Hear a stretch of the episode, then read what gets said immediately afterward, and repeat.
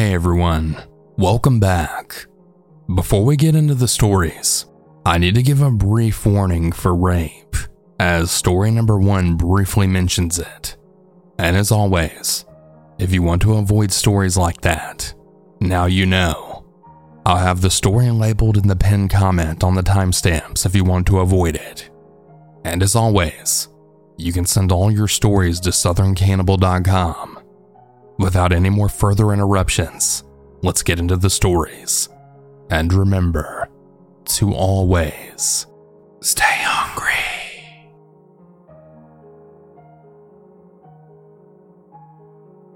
I was around 14 at the time. I'm a female, and I was with a friend who was also 14 and female, who we'll call Sophie. For context that will be important later, I'm from the UK, so our houses are very commonly attached in rows. This was the case for our house though. We were second from the end. There was my house and my neighbor's house attached, and then there was the road that led around to the back of the houses, and then directly next to that is a center for disabled people, kind of like a community hub type of thing. A path ran along the front of all of this, all outside the homes, and then continued past the center. It was the middle of April, a weekend, and we were both in my house, as Sophie was staying over for a sleepover. We were getting up to whatever 14 year olds get up to at sleepovers scary movies, popcorn, ghost stories, and boy talk, no doubt. We had a really lovely night, and we did this regularly. Nothing was out of the ordinary. We had decided to walk the dog that I had at the time. She was a pit bull mix, fairly big, but definitely not the biggest the breed could get. She was a nervous dog, and she would bark at other people immediately, and she looked rather menacing, but she was really just nervous. We were out at about 9 p.m., just around the intermediate area, and we never really strayed that far. So, after about five minutes of walking, we had noticed someone walking towards us with their hood over their face and their hands in their pockets. We obviously crossed the road. Whoever this person was had made me really nervous. Sophie was also a bit sketched out, also agreeing we should cross. Another five minutes go by, and we've now looped around the block a second time, and we notice that the figure is now behind us. Because the walk was one big loop, we had found this strange. Now, we weren't anywhere quiet usually. This was a main road, the quickest way from one side of town to the other. At 9 p.m., however, there was very little activity in the way of pedestrians and very few cars as well. We were beginning to realize just how alone we were, even if we did have the dog with us. I couldn't help but feel like this was the same person we saw only minutes before. Like, obviously, right? We decided that the only thing to do would be to cross again and then head back home. It was a giant loop, like I said, so we didn't really have to pass this creep again. My dog was constantly checking behind her and then turning around to pull us away from the person. Now, he wasn't even doing anything inherently creepy, but when you're two young girls out alone at night, the worst is immediately in your mind about what could or will happen next. We could see my house now, and we decided to just make a dash for it since we ran around the back so that the creep wouldn't be able to tell which house was mine. We then quickly forgot all about the figure that was trailing us. We went back to our usual sleepover antics, doing dumb 14 year old shit.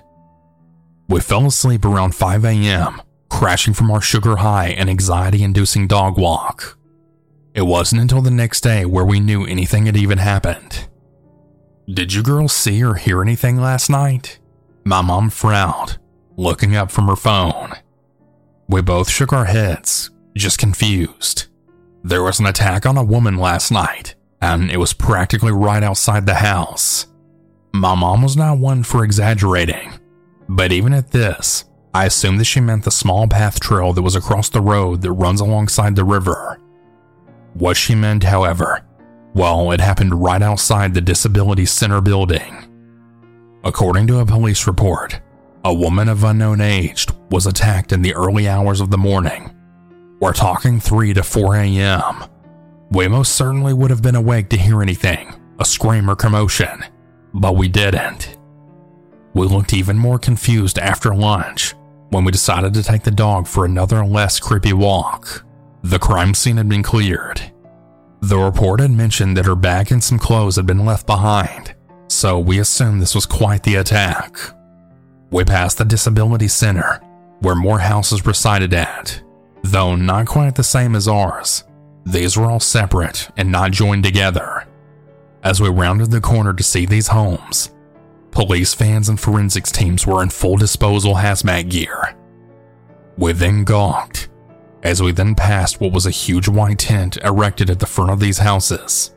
There was also one or two officers just milling around whilst the forensics did their jobs, I guess. We then hurried past, not wanting to hang around or seeming like we were being nosy. Do you think that has something to do with the attack? I asked Sophie. She looked pale, really pale. Do you think that that man was following us last night? I thought that maybe she had a point, but I reassured her that it was all just a coincidence and that that was probably not the case at all. Really, I was just thinking that it was a coincidence. I mean, there's just no way we could have been in that much danger. Now that I'm 25, I often look back on this, and I still would think happened over those few hours was probably all just a coincidence. But it's still scary to think that it possibly wasn't, and that we almost had the course of our lives changed forever that night. That house was just a regular house I passed most days for nearly 10 years, and that house never looked the same to me after that. We later found out that that woman was apparently raped. My friends and I all referred to that house as the rapist house for many years after this experience. That at least could not have been a coincidence.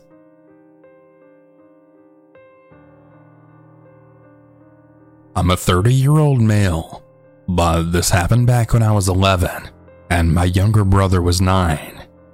For a bit of background, we grew up homeless living in our 1990 Ford F 150 with both of our parents. Now, my dad was perfectly capable of working, but he was a lazy, narcissistic piece of shit. I unfortunately didn't quite understand that yet, and he thought he was doing the best that he could. Though I had realized it by the following year, and from the age of 12 and beyond, I did way more to bring money and take care of my mom and my brother than he ever did. But believe it or not, he's not the main villain of this story. My mom fell into some deep depression early on in this and was numb to a lot of it. She also grew up in an abusive alcoholic household and then met my abusive alcoholic drug addict father when she was around 18 or 19. So this was all she knew and was really just conditioned to just accept it and not question what she felt to be authority. She's much better now and she feels horribly about allowing our childhood to go on that way. Moving on to the story. My dad would go around from church to church in the area of Southern California where we did and do still live, and he would bleed them for whatever he could get, and then move on to the next one. For anyone who knows narcissists, you know how good they are at selling their fucking bullshit and stories to people, and he was the best of the best. At the time, we were attending and sleeping in the parking lot of a local church, and we seemed to have befriended the pastor of the church and his family. They had two sons the same age as my brother and I, and two daughters. My family would occasionally go over to their house for dinner and to shower, and sometimes even spend the night on their living room floor. I have great intuition, and something always felt off about that pastor to me, but I could never quite put my finger on it. One day we were hanging out at a local park that was around the corner from the church. The park was otherwise eerily fucking empty. My brother and I were on the playground hanging out on the swings. My mom was sitting in the truck reading a book, while my dad had gone somewhere on foot.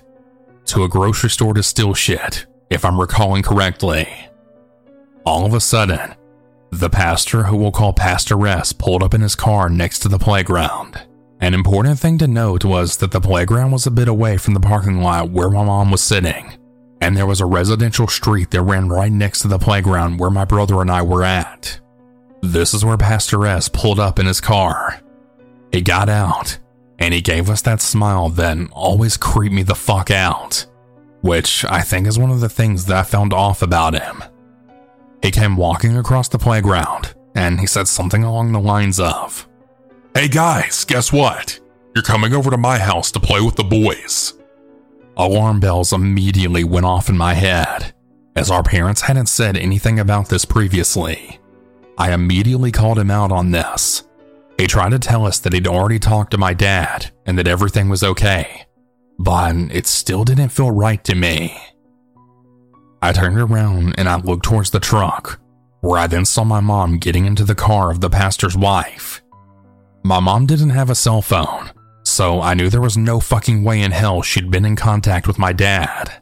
I started to discreetly tell my brother that something was wrong, but he lacked my intuition and he was extremely gullible and trusting. He immediately bolted for the pastor's car. I tried to stop him, but it was too late. I couldn't let him go alone, so I got in with him.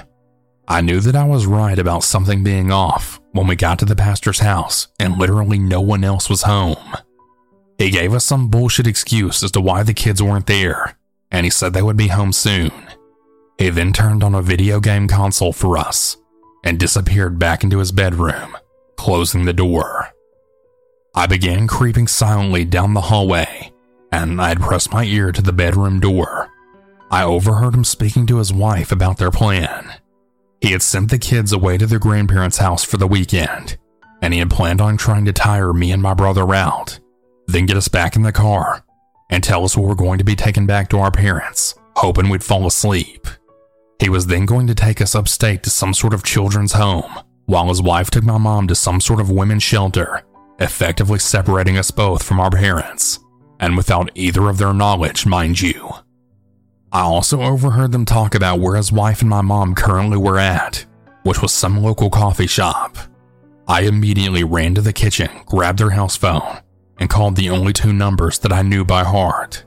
The first call was to my dad, who had since gotten back to the park we had been at and was in a panic because we were all gone. I told him where we were and gave him a brief rundown of the situation.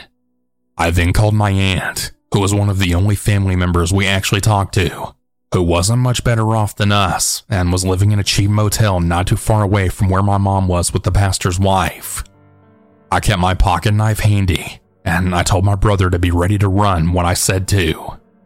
He was confused, but I told him to just shut the fuck up and just do what I say. And yes, I did carry a knife even at that age. It wasn't the best of neighborhoods. We were homeless, and honestly, I was an angry fucking kid who had already been into more fights than I could count.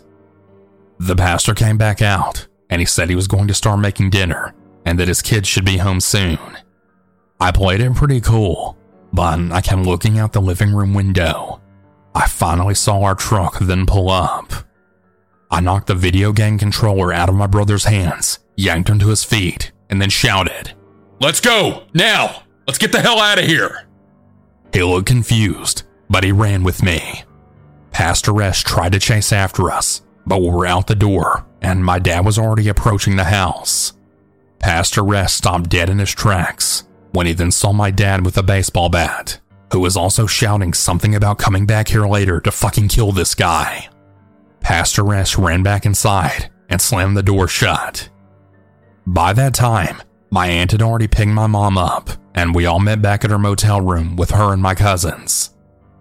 Maybe this pastor and his wife actually had good intentions at heart, but the way they went about it was really creepy and fucked up. He also got fired a couple of years later for cheating on his wife with some barely legal congregation member. I found that out from his wife a couple of years later when I was working at a recycling center in the same town when she stopped in to drop off recycling and then apologize for the whole almost kidnapping event. As I said in the beginning, I'm now 30 years old. I now have a wife and a preteen son of my own. I work in aerospace, and I've left my past behind me. Thank you all for listening to my story, and always listen to your instincts whenever they say something's wrong.